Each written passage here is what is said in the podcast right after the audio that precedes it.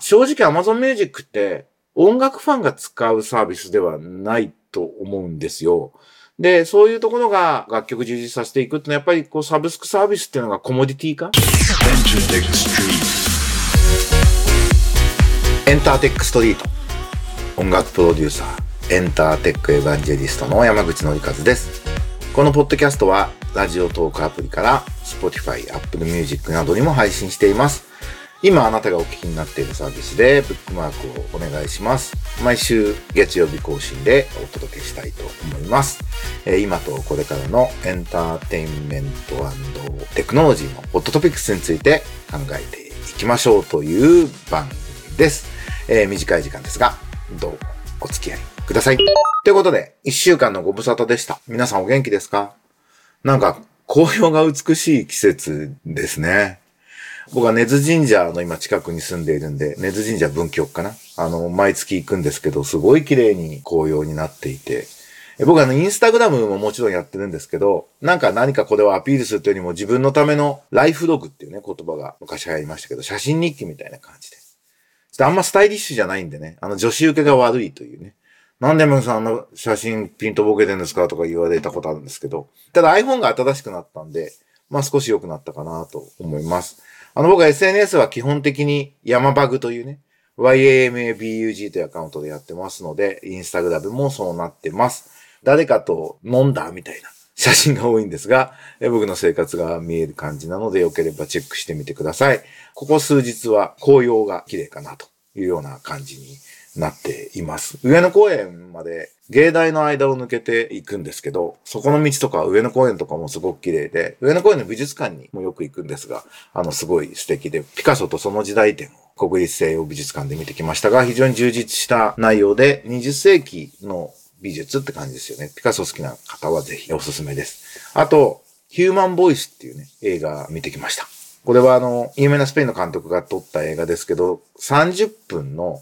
えっ、と、女優一人で演じる、あと、ま、犬が出てくるっていうね、えっ、と、映像で、まあ、ちょっと不条理演劇の脚本がベースになっているんで、本当に朗読劇みたいな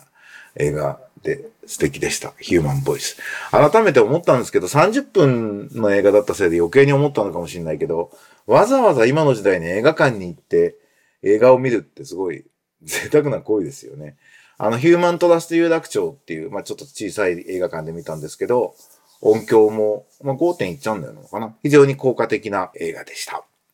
そんな生活をしております。さて、最近のニュースご紹介したいと思います。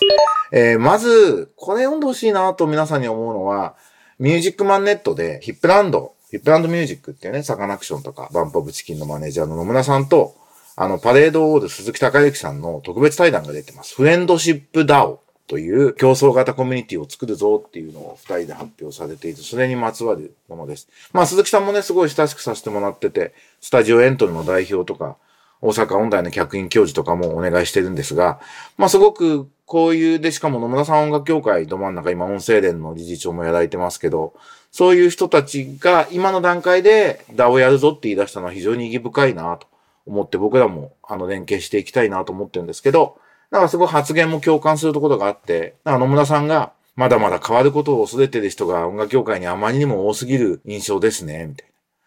な。あの、僕らチケット転売問題に取り組んできたんですけども、ここもブロックチェーン化して Web3 で管理できたら、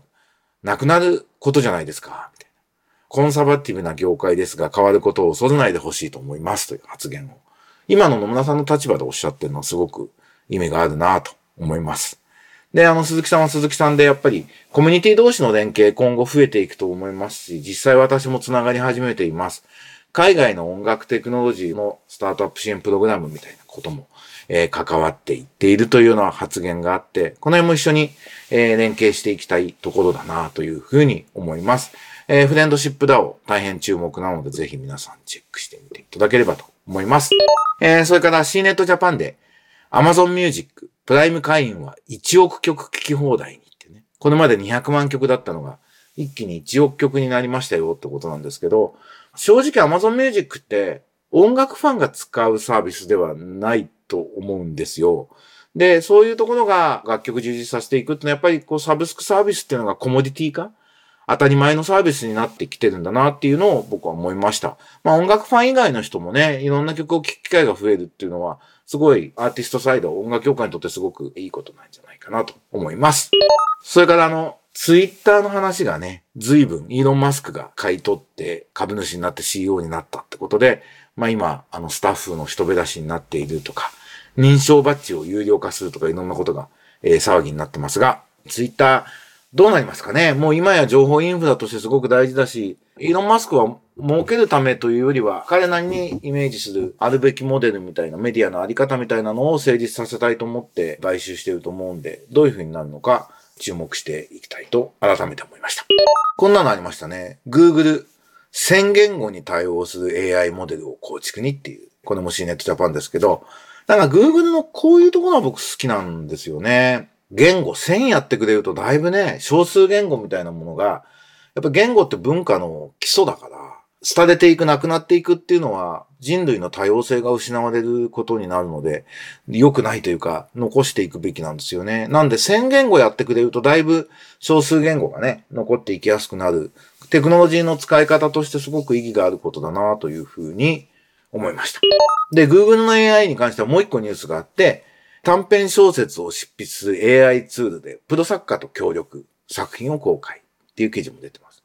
AI で音楽作るとか小説書くとかっていう実験的な動きがこのディープラーニングっていうね、人工知能の使い方が見つかってから随分積極的にやって、まあ成果も出てると思うんですけども、現状は AI が書いた小説を読みたいファンとか、その音楽を聴きたいファンって僕はまあ非常に少ないと思っているんで、なんかまあ、サービスとしては、今あるのは、そのプロのクリエイターのサポートツールとして AI を徹底的に使い倒すってことが、これからどんどんどんどん起きてくるっていうふうに思っています。なので、あの小説なんかもこういう使い方っていうのは、まあ当たり前になっていくんだろうし、そうなると人間じゃなきゃできないこと。作家はジャッジする。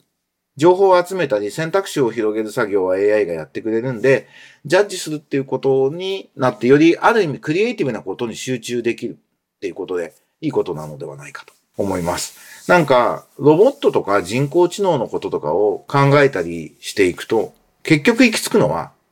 あれ、人間って何なんだっけっていうことになるんですよね。僕あの、石黒博さんっていうマツコロイドを作った方をサウスバイサウスウエストにお連れするっていうのをプロデューサーとしてやったこともあるんですけど、やっぱああいう方と話するともう哲学者ですよね。人間とは何かっていうことを考える。会話が通じるってどういうことなのかと。じゃあ、人工知能に会話をさせる実験をやるときっていうのは、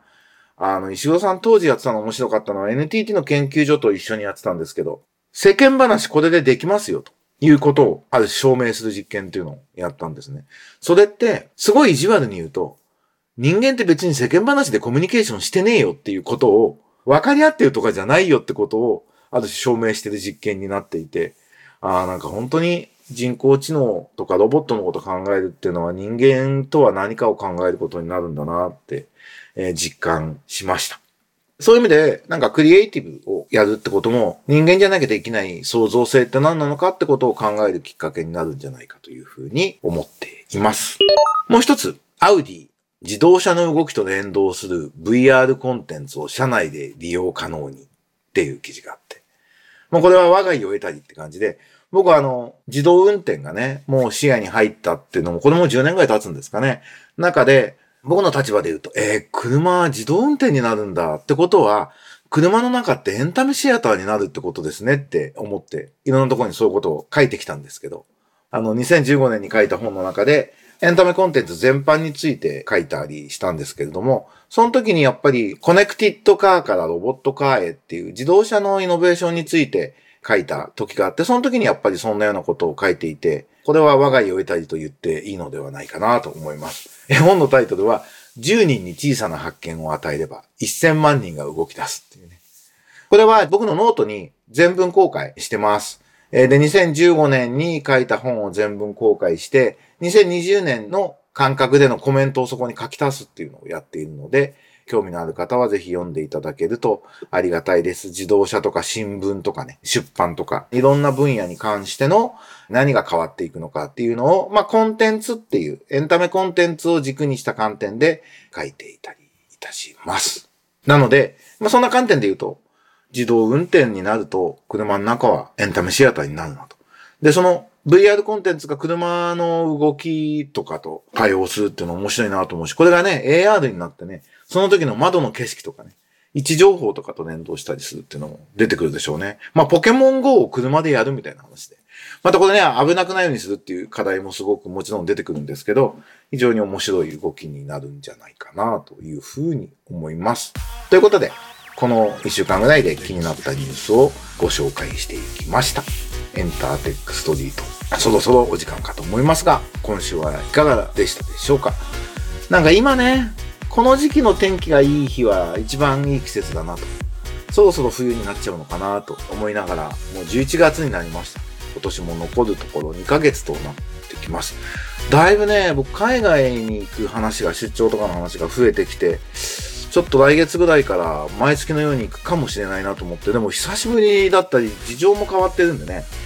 あと値段が上がってる円安だし、